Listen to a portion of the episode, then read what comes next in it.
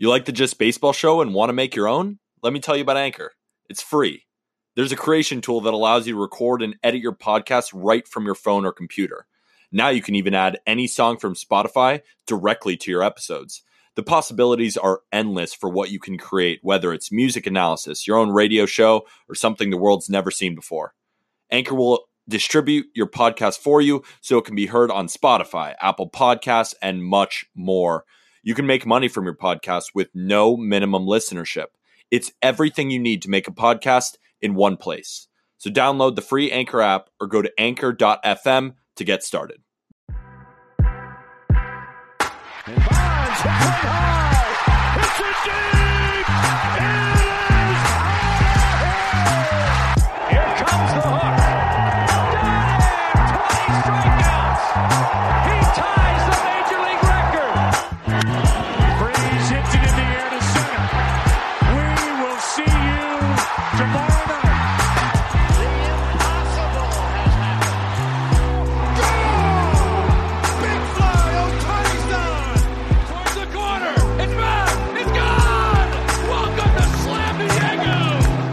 This is the Tuesday edition of the Just Baseball Show. Jack McMullen, Peter Apple, who is one of the real bros of Simi Valley for the next week.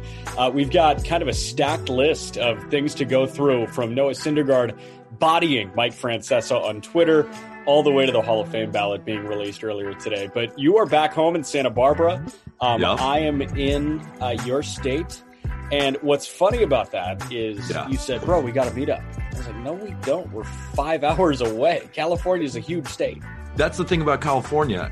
So you're in San Jose, correct? Yeah, I'm now in Marin County, which is just north of San Francisco. And that's crazy. That's the problem with California.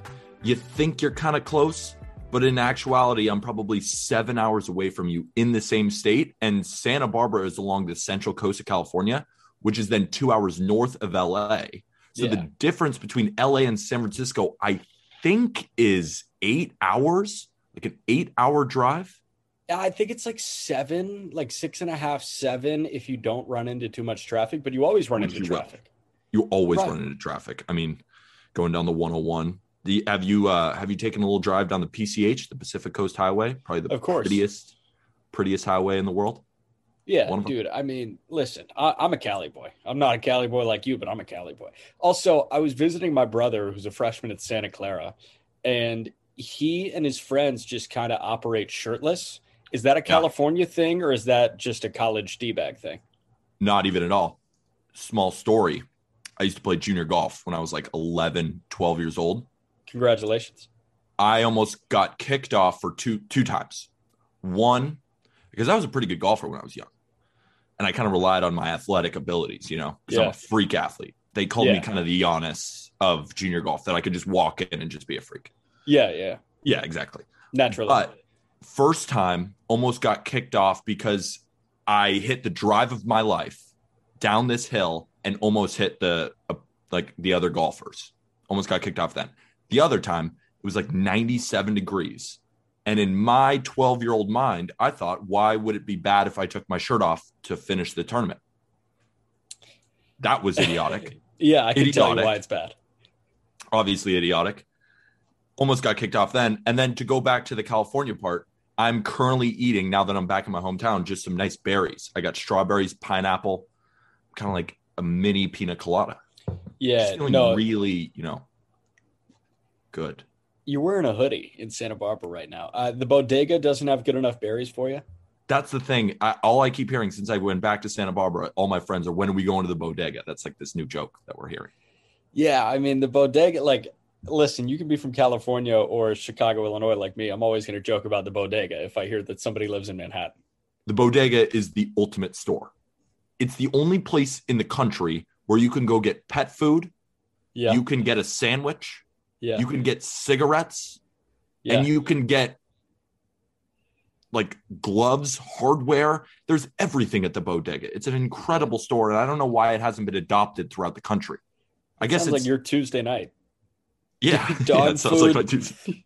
Dog food, cigs, a sandwich, and a turkey sub. Food, cigarettes, and some nails. And you could go get soap there. I just got some like soap from the bodega. God. Is it soft soap or is it Myers? You can get anything you want. You can get bar soap. You can get that. I don't even know. You can get anything. And you can see the local alley cat too. It's pretty awesome. Just hanging out in there. Aki All way. Right. Let's dive into a laundry list right now. This is an awesome week of sports. I love Thanksgiving week. Obviously, you know, you love it because you got Monday Night Football tonight, and then you got 3 Thursday night games. I love it because you've got number 1 South Carolina playing number 2 UConn in women's hoops in the battle for Atlantis right now while we record. You've got number 1 Gonzaga playing number 2 UCLA in college hoops on the men's side tomorrow night. You've got so many of these tournaments in college basketball. You've got college football spanning from Friday to Saturday to Sunday. Not to mention Ball State and Buffalo tonight. Big one. Action. Big one. Ball State playing for bowl eligibility there.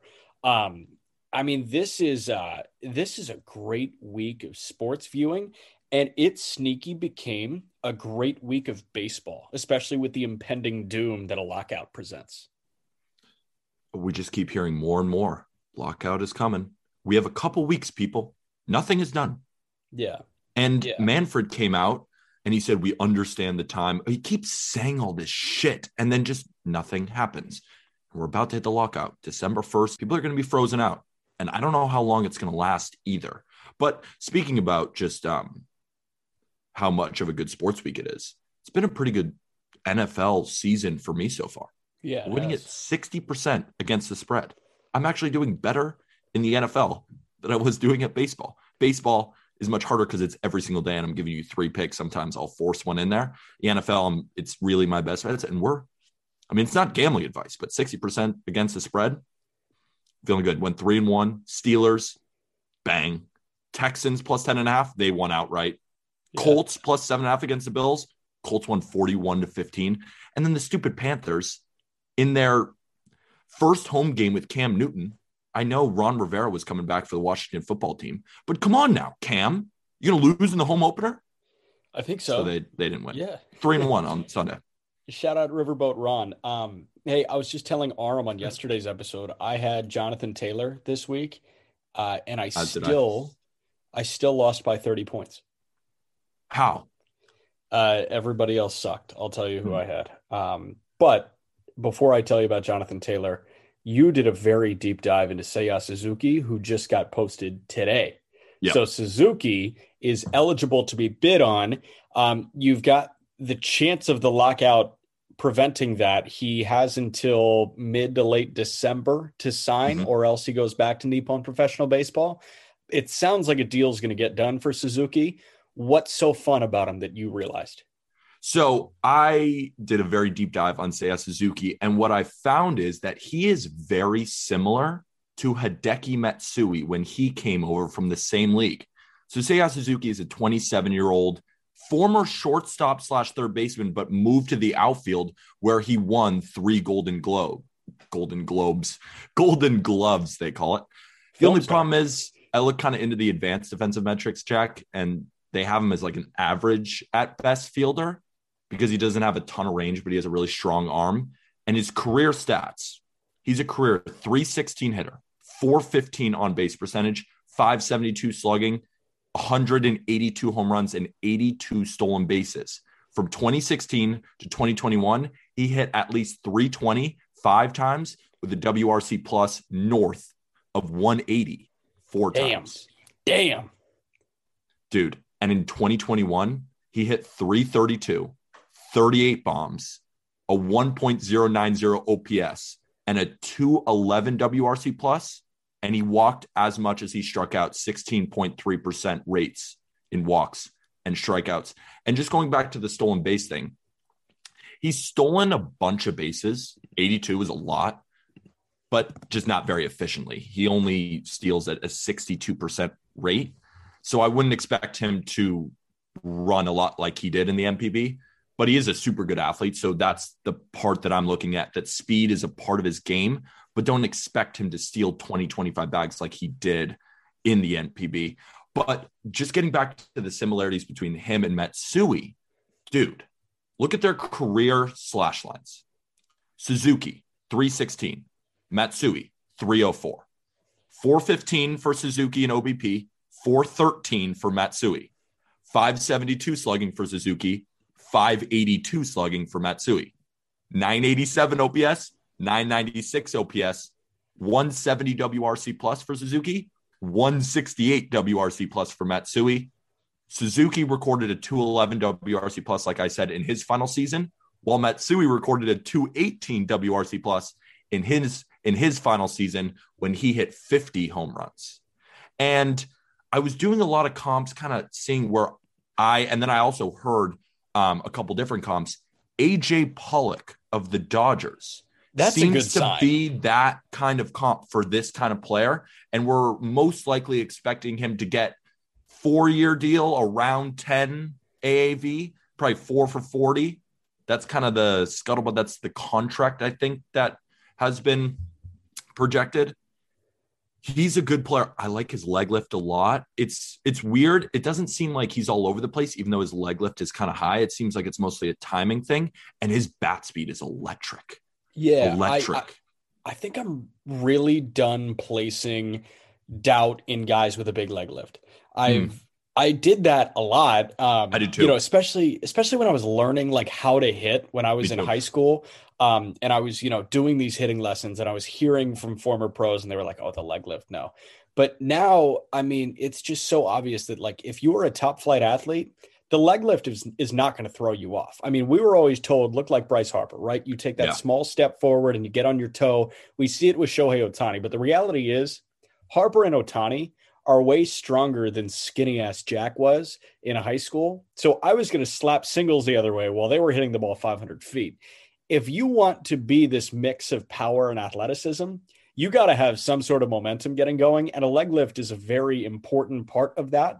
So I think if you are athletic enough and if it works, and if you work on your timing enough, it is a repetition thing. If you have a leg lift, you have to have a good work ethic. And I think that Seiya Suzuki, based on what I've read as well, has a really good work ethic. I'm not worried about the leg lift at all. And also another player that I saw a lot of people comparing him to was Shogo Akiyama, who came over when he was 32 to the Reds. But Suzuki is a much better player, and he's in the prime of his career. Shogo didn't really do much for the Reds. Don't expect that from this. This is a completely different player. Yeah, I did the dive into Shogo Akiyama too, because, while you can hear the Hideki Matsui comp for Seiya Suzuki, you also have to look at what could happen on the other side, right? On the flip side. And the flip side is Shogo Akiyama. Now let's say this, because we said this, I want to say a week ago, maybe 2 weeks ago, when we first started talking about Seiya Suzuki. I've got a lot more confidence in the guy coming over that had immense success in Nippon Professional Baseball in Japan than I do with the KBO. And, you brought up Ha-Sung Kim, right? The NPB is just a much higher level of baseball. And those guys have a higher rate of correct translation to Major League Baseball. So with Suzuki, I tried to say, okay, what needs to happen for him to be Akiyama? But then I dove into Shogo Akiyama's stats in NPB, and they were not as good. Like, he had a low 800 career OPS in Nippon Professional Baseball. Like, he did hit 24 bombs his last year in Japan, but that kind of felt like an outlier there. Like, Akiyama, it was obvious he was coming down from his prime when he signed with the Reds. And he signed to be this center fielder that was defense first, that could occasionally hit, in the best possible turnout would hit 300. Yeah. He didn't sign to be a superstar. Suzuki is signing with all-star capabilities, and that's already a higher ceiling put on him than there was one for Akiyama. And it's interesting, too, because in the NPB, there's a big emphasis on hitting for a high batting average. That's a very big thing. It's a cultural thing there, which is it. I love that. I love that. Yeah. First of all, love that. Second of all, I'm interested to see when he comes over, is he going to kind of get in that same three true outcome boat? Where is he going to start? So, is he going to start unloading on power? For example, if he's thinking to himself, wow, I could actually get probably paid more. They don't really care about my batting average. I could hit 260, but shell out for a home run, maybe more. Could he be a guy who's hitting you 35 to 40 jacks in a season? Yeah. Because his bat speed, I promise you, is electric. And he has that potential. I'm just so interested to see when he comes over and no one's like, we don't care about your batting average, even though we think they should, but they don't. How will he change as a player? Will he stay the same? And You know, I just think that's a very interesting concept. Will he kind of change as a player, sell out for power more? Because he's already got that good eye and he doesn't strike out that much. He's really a steady bat. I'm interested to see if the power translates more or the batting average translates more. Well, I would probably say 9,300 hitter.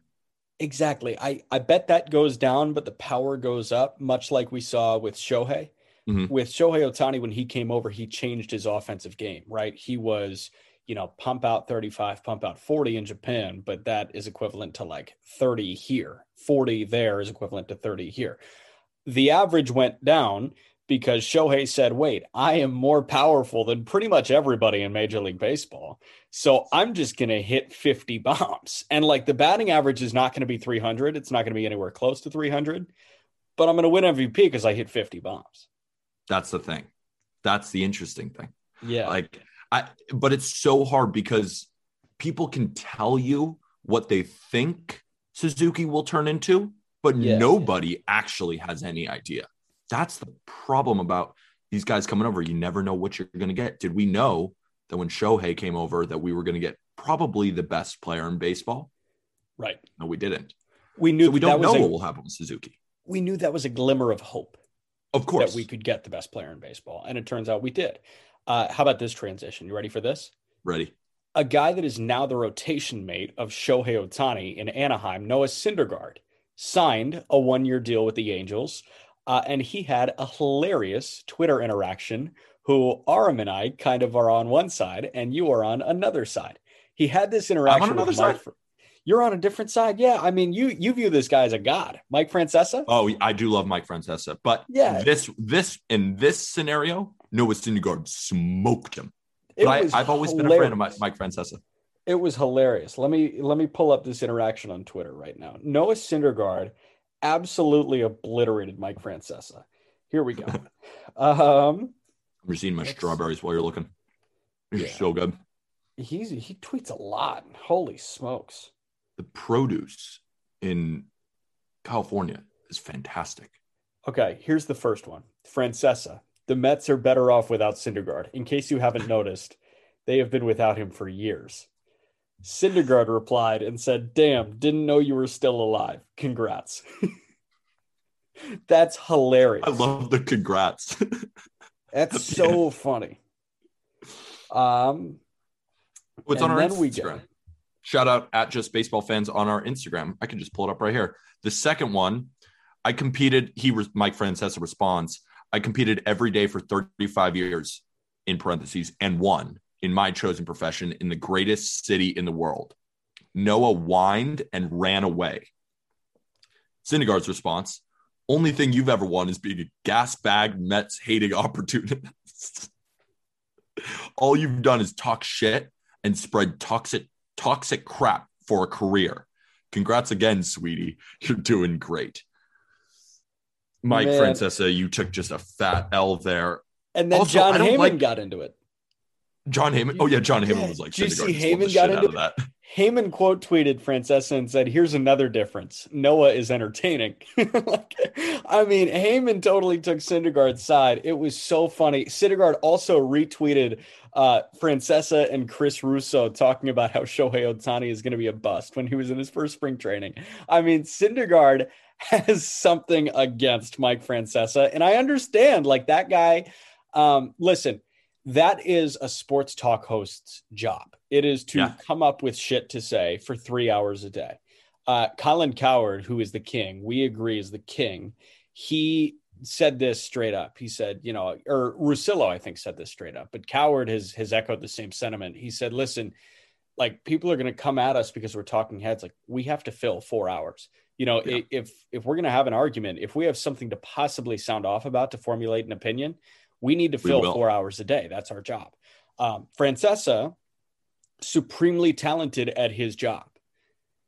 Noah Syndergaard could be a little bit butthurt about some of the things that Mike Francesa has said about him. Of course. But the reality is, if you keep going at Syndergaard, he's going to bite back. You got to be ready for him to bite back. I also, what do you mean ran away? And also, the Mets will be okay without him? New York Mets. How's Steven Matz? How's Matt Harvey? How's Zach Wheeler? Jacob deGrom is really, and now Syndergaard's gone. This entire core of your pitching, they're all gone. And Zach Wheeler almost won a Cy Young. I don't know if the Mets are okay. And Syndergaard did not run away. He got offered $21 million after the Mets offered 18. It's called, I'm making more money for a team that wants me more. And New York Mets, you're not letting me throw my slider. How am I going to get batters out? So Francesa took the L, the Mets took the L, and Syndergaard took the win. And now he gets to go to sunny Los Angeles and play with Shohei Ohtani and Mike Trout and Anthony Rendon. But also about the $21 million. $21 million is a lot for Noah Syndergaard. He has to, I was talking with Dustin Demeter last night, the shortstop for Oral Roberts University, who's also been raking in the fall. He's a stud. Good. Regardless. He said that for Syndergaard to earn that money, we need a 3.75 ERA or below. We need 150 innings plus, and we need a lot of strikeouts and a low walk rate. I don't know if Syndergaard's going to deliver that. I really hope he does, because I hope old Syndergaard is back, because old Syndergaard is a superhero. He's named Thor for a reason. Like, he's incredible. But I just don't know if we're going to get that same Thor. Do you think so? I don't think we're going to get that same Thor. I think that Thor is gone. You know, here's my thing. It's almost like the Klondike bar situation. I would sprint away for $21 million. I would run so far away. Like, if somebody said, bow out of this fight for $21 million, I'd say, okay. Absolutely. He's almost kind of going to the American League version of the Mets. Yeah, just stuck in purgatory. Hey, the Mets are going to be electric with Baez and Lindor. I mean, Francesa is due for a year of awesomeness. Like, yeah, I mean, because I grew up on Francesa, but yeah. I get why people don't like him. He's very opinionated. Also, we haven't even really spoken about the Jose Berrios extension. 7 years, $131 million. I read that. I like Jose Berrios. It's a lot of money and a lot of years. I know he's 27, but 7 years, $131 million. I saw that and I said, whoa. He deserves that? What do you think? So, yes, I think he's one of the most talented pitchers on the planet. And really? Yeah, I do. I really do. I think when this guy is clicking, and we saw it about, I want to say like three quarters of his starts with Toronto, when this guy is clicking, I mean, he's fastball, changeup, slider, that is wipeout. Like, all three are out pitches on the best day. Berrios, he pitches like he's young still. Mm-hmm. That's not necessarily a bad thing. At times it is. Situational pitching is not his forte yet, but pure stuff. I mean, this guy has as good an arm talent as really anybody in the American League now. He's got a very, not similar repertoire, but him and Freddy kind of similar. Yeah. And the thing is, like, Freddy's an out guy. You saw what Freddy Peralta can do. Like, Freddy Peralta, if you're signing up for a season like Freddy had this year, you know, maybe if you pump up the batting average against a little bit, but also increase the innings for Freddie, I'm signing up for that contract for Freddie Peralta right now. Like, that's the type of stuff that those guys have. It's so good. And Berrios has a bit more command than Freddie had ever had. I'm on Berrios' Savant page right now. A lot of blue. Yeah. Exit velocity, not good. Barrel rate. He gives up a lot of hard contact. The whiff rates, not very good. Spin on his individual pitches, not that great. Did he have a great year? 3.52 ERA in 192 innings, striking out 204 guys. Yes. I'm taking that. Here's the thing. Like, when you watch Jose Berrios. How about this? Expected ERAs. He's been 2019, 4.14, 4.42 in 2020, 4.12 in 2021. And expected ERAs and everything, obviously. Yeah. It's expected. It's not what happened. But let's talk about this, though. There's slight cause for concern. I'm not even saying it's a bad contract. I'm just saying, when I saw 7 for 131, I thought immediately that's too much. See, I disagree, because that's the price of an ace now. But I just don't think he's an ace. That's why. Ooh, I think he's an ace. an ace is like, who's better, him or Sandy Alcantara? Sandy, but Sandy's an ace too. The Blue Jays are paying him to be their one. Are they not? They're paying him to be the one. You put Jose Berrios against real ones in the playoffs. I don't know how well he stacks up. Listen, I'll make this bet with you. Like I made the arm bet. I made the Casey Mize bet with Aram. I said 3-9. He said over. I said under 3-9 for Casey Mize. What do you want? Name your ERA number. 3.5. I want over next year. Oh, shit. I mean, he's going to be at like 3.52. He's an ace, right?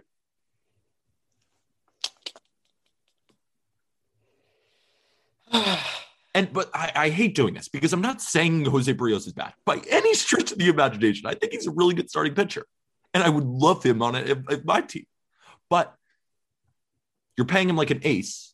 I don't view him as an ace. I think that's where I sit. I think he's a very good two. Similar to Freddie, not an ace. Here's the thing. Very good two.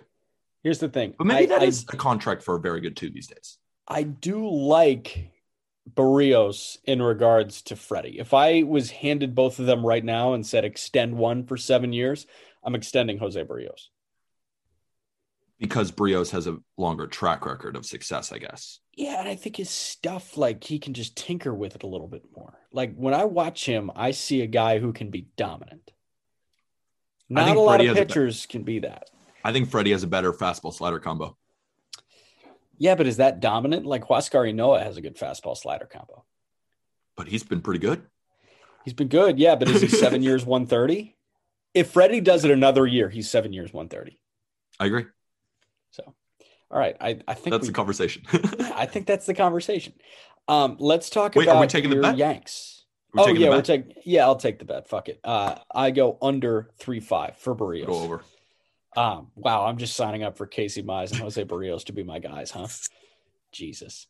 I'm fucked. I'm fucked. Let's talk about your Yankees. Oh, I wanted to pose this question about Berrios. If the Yankees handed Berrios 7 for 131, are you jumping for joy? Or are you like, I don't want to pay him? It seems like a lot to me, Jack. To be the two in New York? I would be a little nervous. I promise. This is how I felt. It had nothing to do with team. It's not my. I understand it's not my money, but you have to act like it is in a way. Yeah. And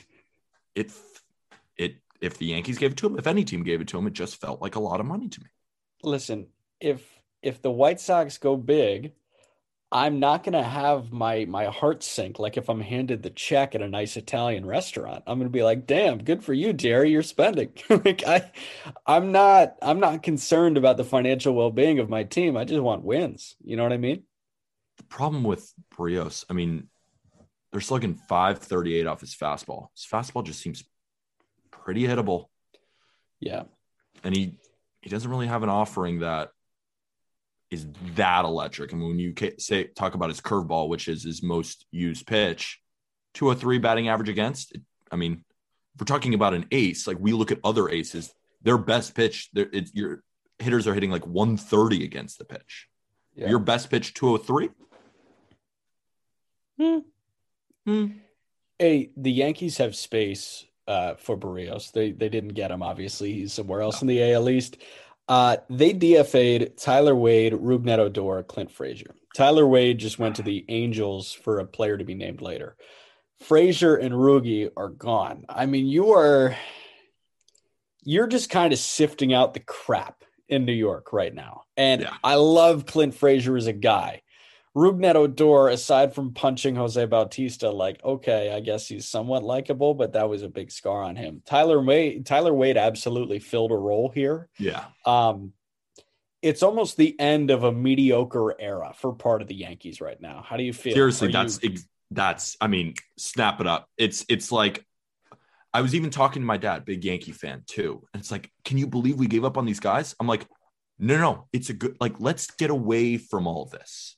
Clint Frazier has just been a cloud over the Yankees. We've given Tyler Wade so many different chances. Rougned Odor has been clutch in spots, but like he's not. He was hitting third in your order at one point. It's like when we have these players and we slot them in, they're just not performing. And I'm totally fine cutting the cord on these guys. Clint Frazier, people said that trade was a failure. We traded Andrew Miller for him. Andrew Miller post-Yankees has not been that great. We made a jump at Clint Frazier. And Clint Frazier, bat speed is still there. He can still be a good hitter in this league. But it's up here. It's mental with Clint Frazier, right? All the problems with the Yankees media. I mean, I've heard things that they don't like him that much in that sort of sense, in the way that he talks to the media, kind of acting like he was a superstar before, when in reality he was a bench bat. This is just things that I've heard.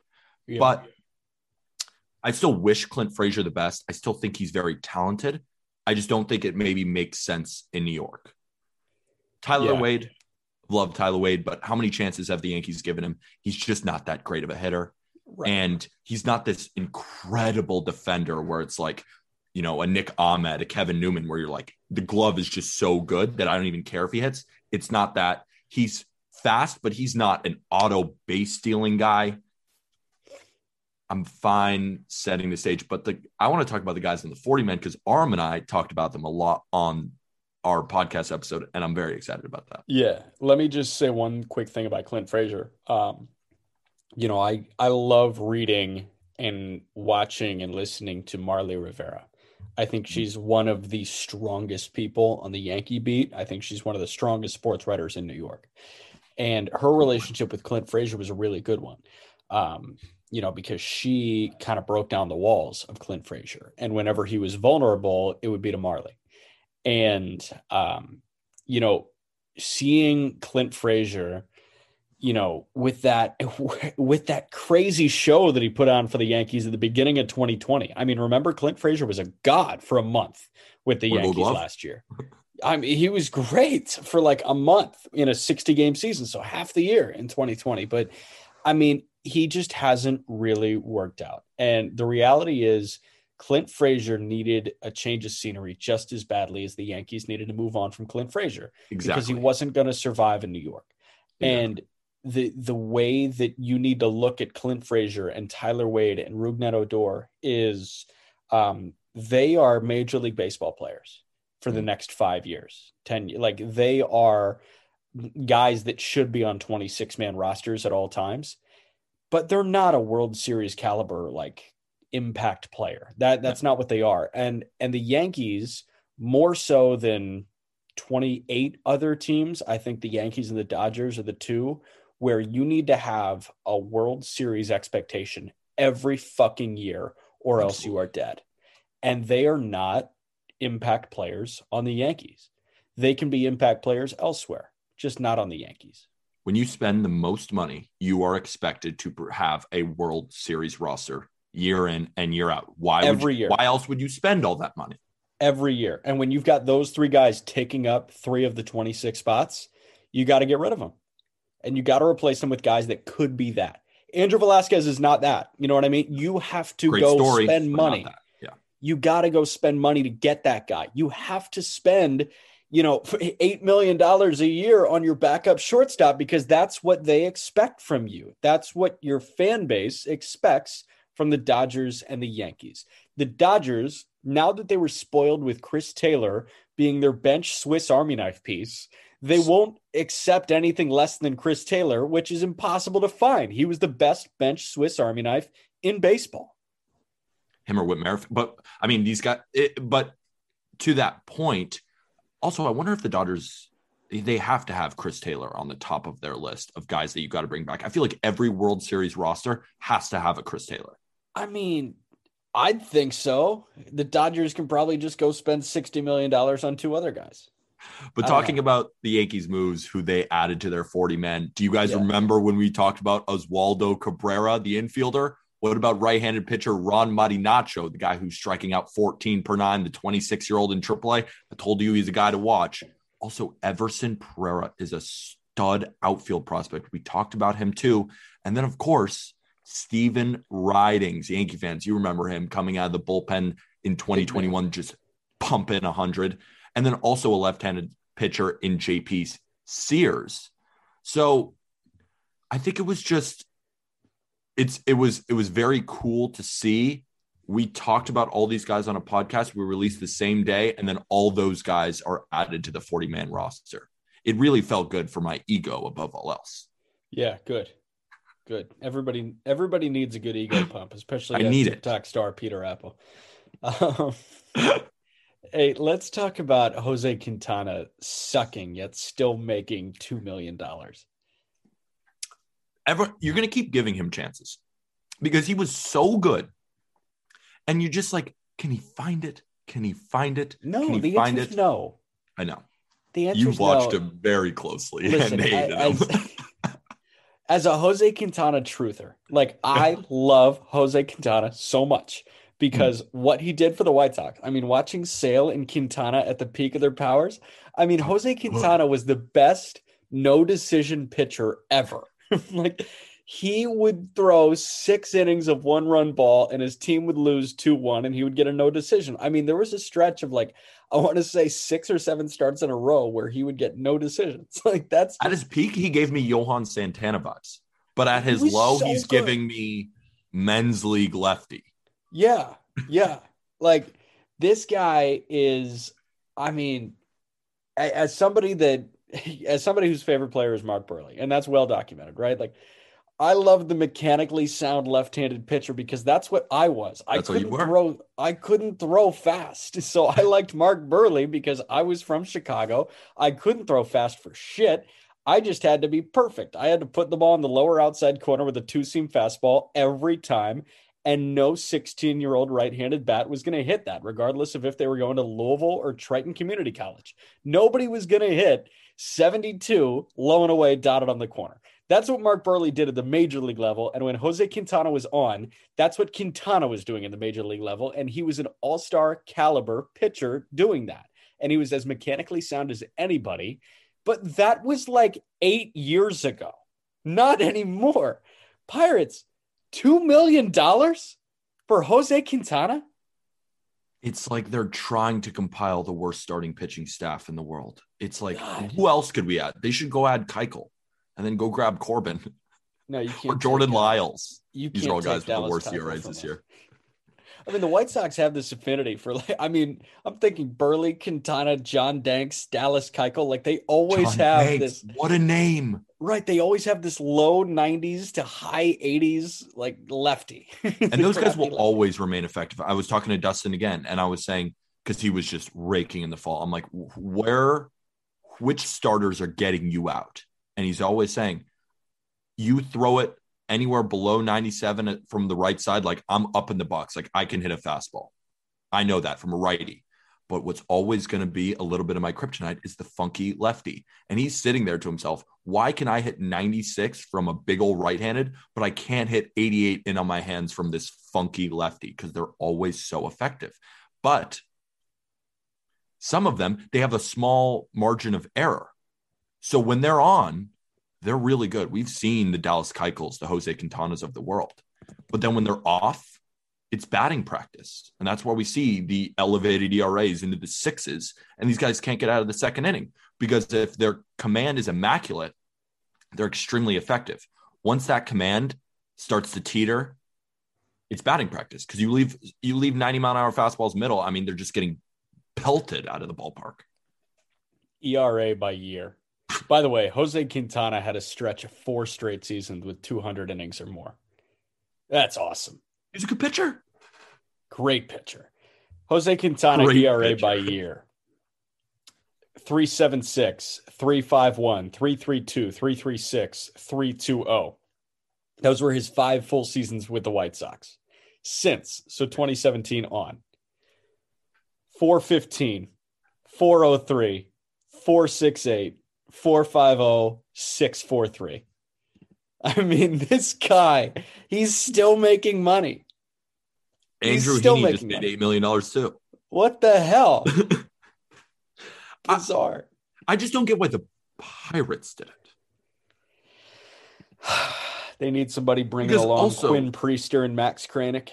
Do we think that the Pirates can be a team to get Jose Quintana back to where he was? If the Dodgers had signed him, if the Cleveland Guardians had signed him, if the Rays had signed him, then I'm thinking, ooh, that's kind of an under-the-radar play. I bet they see something. No offense to the Pittsburgh Pirates. Who's the last player they unlocked? All I hear about is everyone going from their team and then becoming good. Austin Meadows, Tyler Glasnow. I mean, the list goes on and on. Adam Frazier. They unlocked Adam Frazier. They did unlock Adam Frazier for half a season. That's true. Or did Adam Frazier unlock Adam Frazier? And his 800 BABIP. Exactly. So it's really team-based. I just don't know why, of all teams, the Pittsburgh Pirates. Yeah. I don't know. Listen, we got to talk about this Rangers super team idea. The Rangers have been rumored with every mega deal of the last 10 years. And apparently late last week, they met with both Corey Seager and Marcus Semien. I mean, this is a team that was running out Isaiah Kiner-Falefa as their star. Isaiah Kiner-Falefa. Don't start hating on Isaiah Kiner-Falefa. Okay. You ready? Is he a star? He's fun. Because he played catcher and now he plays shortstop? That's why he's fun? Yes. Okay. Jonah Heim, versatile. Jonah Heim, great framer. Great framer. Adolis Garcia, fun. 27-year-old, finished fifth in Rookie of the Year. That's something. They just extended Chris Woodward. You said you didn't know who Chris Woodward was. I don't know Chris Woodward. I didn't know the manager of the Rangers. That's fine. God, I forgot. Also, I'm trying to go through more. They have Nomar Mazara is not on their team anymore. No, he's actually been on several other teams that aren't the Rangers since he was there. Do they still have A-Rod? No, A-Rod actually signed a big deal with them, but then was traded to the Yankees, I want to say. Josh Hamilton? No, not there. Yeah, he's not there too? Yeah. Oh, shit. Michael Young. Hank Blaylock, is he still there? Hank Blaylock. You are on it with names. John Danks, Hank Blaylock. Yeah. Love that. That's the most fun thing when you just start naming obscure players. TJ Hushmanzada. Ooh, everybody got their bingo cards. How about Mark Zalonic?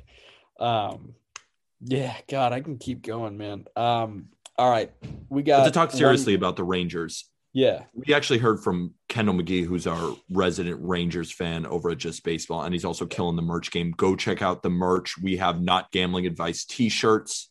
Yeah, gotta get one of those. It's getting cold. Get your hoodies, Just Baseball hoodies. You can search Just Baseball merch on Google, and it'll take you to our Shopify store, or go on Instagram, and you can shop within the app.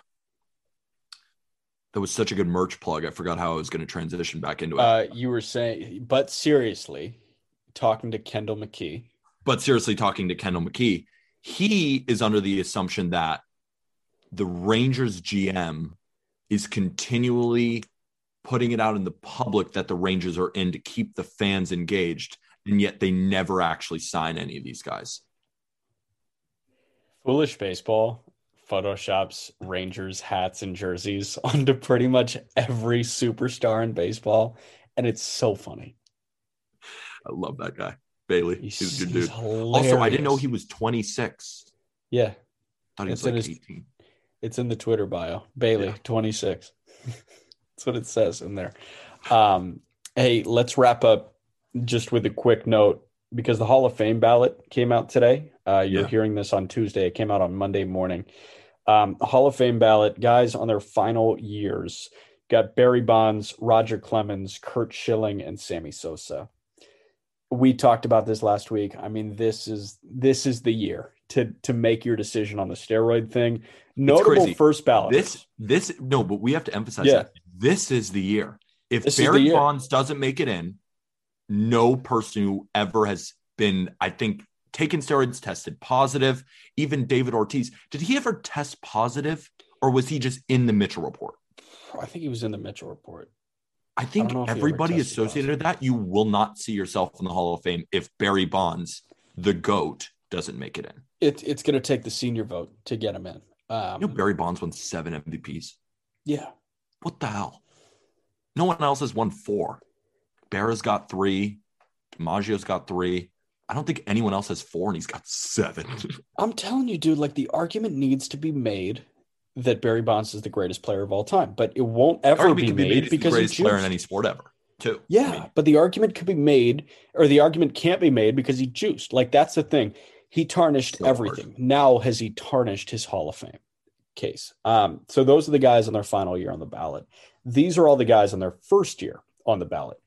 Carl Crawford is in his first year. Prince Fielder. I didn't realize he retired with neck issues 5 years ago. Yeah, he's on the ballot. Ryan Howard is on the ballot. Tim Lincecum is on the ballot. Justin Morneau, Joe Nathan, Jonathan Papelbon, Jake Peavy, AJ Przinsky, A-Rod, Jimmy Rollins, Mark Teixeira. Those are all the guys debuting on the ballot this year. We got to do a deeper dive, but just off the bat, I'm thinking, are any of those guys actually going to get in? I mean, like, if like, Bonds doesn't get in, then A-Rod isn't. Is Teixeira going to get in? Switch hitter? God, I don't know. Lincecum's not getting in. It was fleeting. Yeah. Peavy's not getting in. Who on that list is getting in? And if the steroid thing with A-Rod, you might not get in either. But like, they just Poppy put out a ballot where none of them are getting in. Poppy and A-Rod are the Hall of Famers on that list of the first ballot. But Bonds has to get in. Clemens has to get in. Manny Ramirez has to get in. Like, that's the thing. Sammy Sosa needs to get in for all those guys to get in. So I don't know. It's going to be fascinating. Anything else? And we're going to do a deeper dive into all of their numbers too, because we don't want to give you just, this is the Hall of Fame. No, we're going to do a full episode on this because we think it's very interesting, because this is such a pivotal year for the Hall of Fame moving forward. And this is something that all of us take seriously. So we want to legitimately contextualize each guy, and chances are we're going to be rolling it out across several episodes the next couple of weeks. What we think of each guy. We might even sort it like pitchers, position players, all that thing, and like do the deep dive and then reveal our ballots. Like, this is something that, especially in the lockout, when you think we don't have jack shit to talk about, oh baby, we've got something to talk about. We can make up shit all day long. Anything else you want to hit on? I'm just happy to be in California. The only problem is I won't be able to be on Twitch, people, for the next couple of weeks, but I'll be back in New York and we'll do another Twitch stream. I don't have my Twitch set up around here. So, but keep staying tuned. That's Jack_McMullen11 on Twitter. I'm at PeterApple23. Again, go check out the new merch, Not Gambling Advice t-shirts, the hoodies. Everything is in our description. Arm's got a prospect episode coming out tomorrow, and we have Jeff Duncan, the Lieutenant Governor of Georgia, confirmed, and that interview will be coming out soon. We're going to talk to him about potentially what he thought of the All-Star game moving out of Atlanta to Colorado. We're also going to ask him about his career in the minor leagues. He was drafted by the Red Sox and played with the Marlins in the minor leagues. So we're going to ask him all about that, because there's been news coming out that MLB will actually help their minor leaguers. So I'm very excited about that. Anything you got to touch on before I say thank you, everybody? I don't think so. I think I'm going to order my Just Baseball hoodie momentarily. I'm hoping that Kendall doesn't hop on the shipping right away, so it actually gets to my abode when I'm back from California early next week. So I'm probably going to shoot Kendall McKee a text actually and say, hey man, I need you to delay shipping it out because I need to be back, even though Kendall has gotten deliveries done so quickly. I mean, the guy is lightning. Couldn't recommend ordering from us enough. Like, you got the Amazons, we got Kendall. He's a beast. Yeah. Kendall Bezos. So thank you, everybody.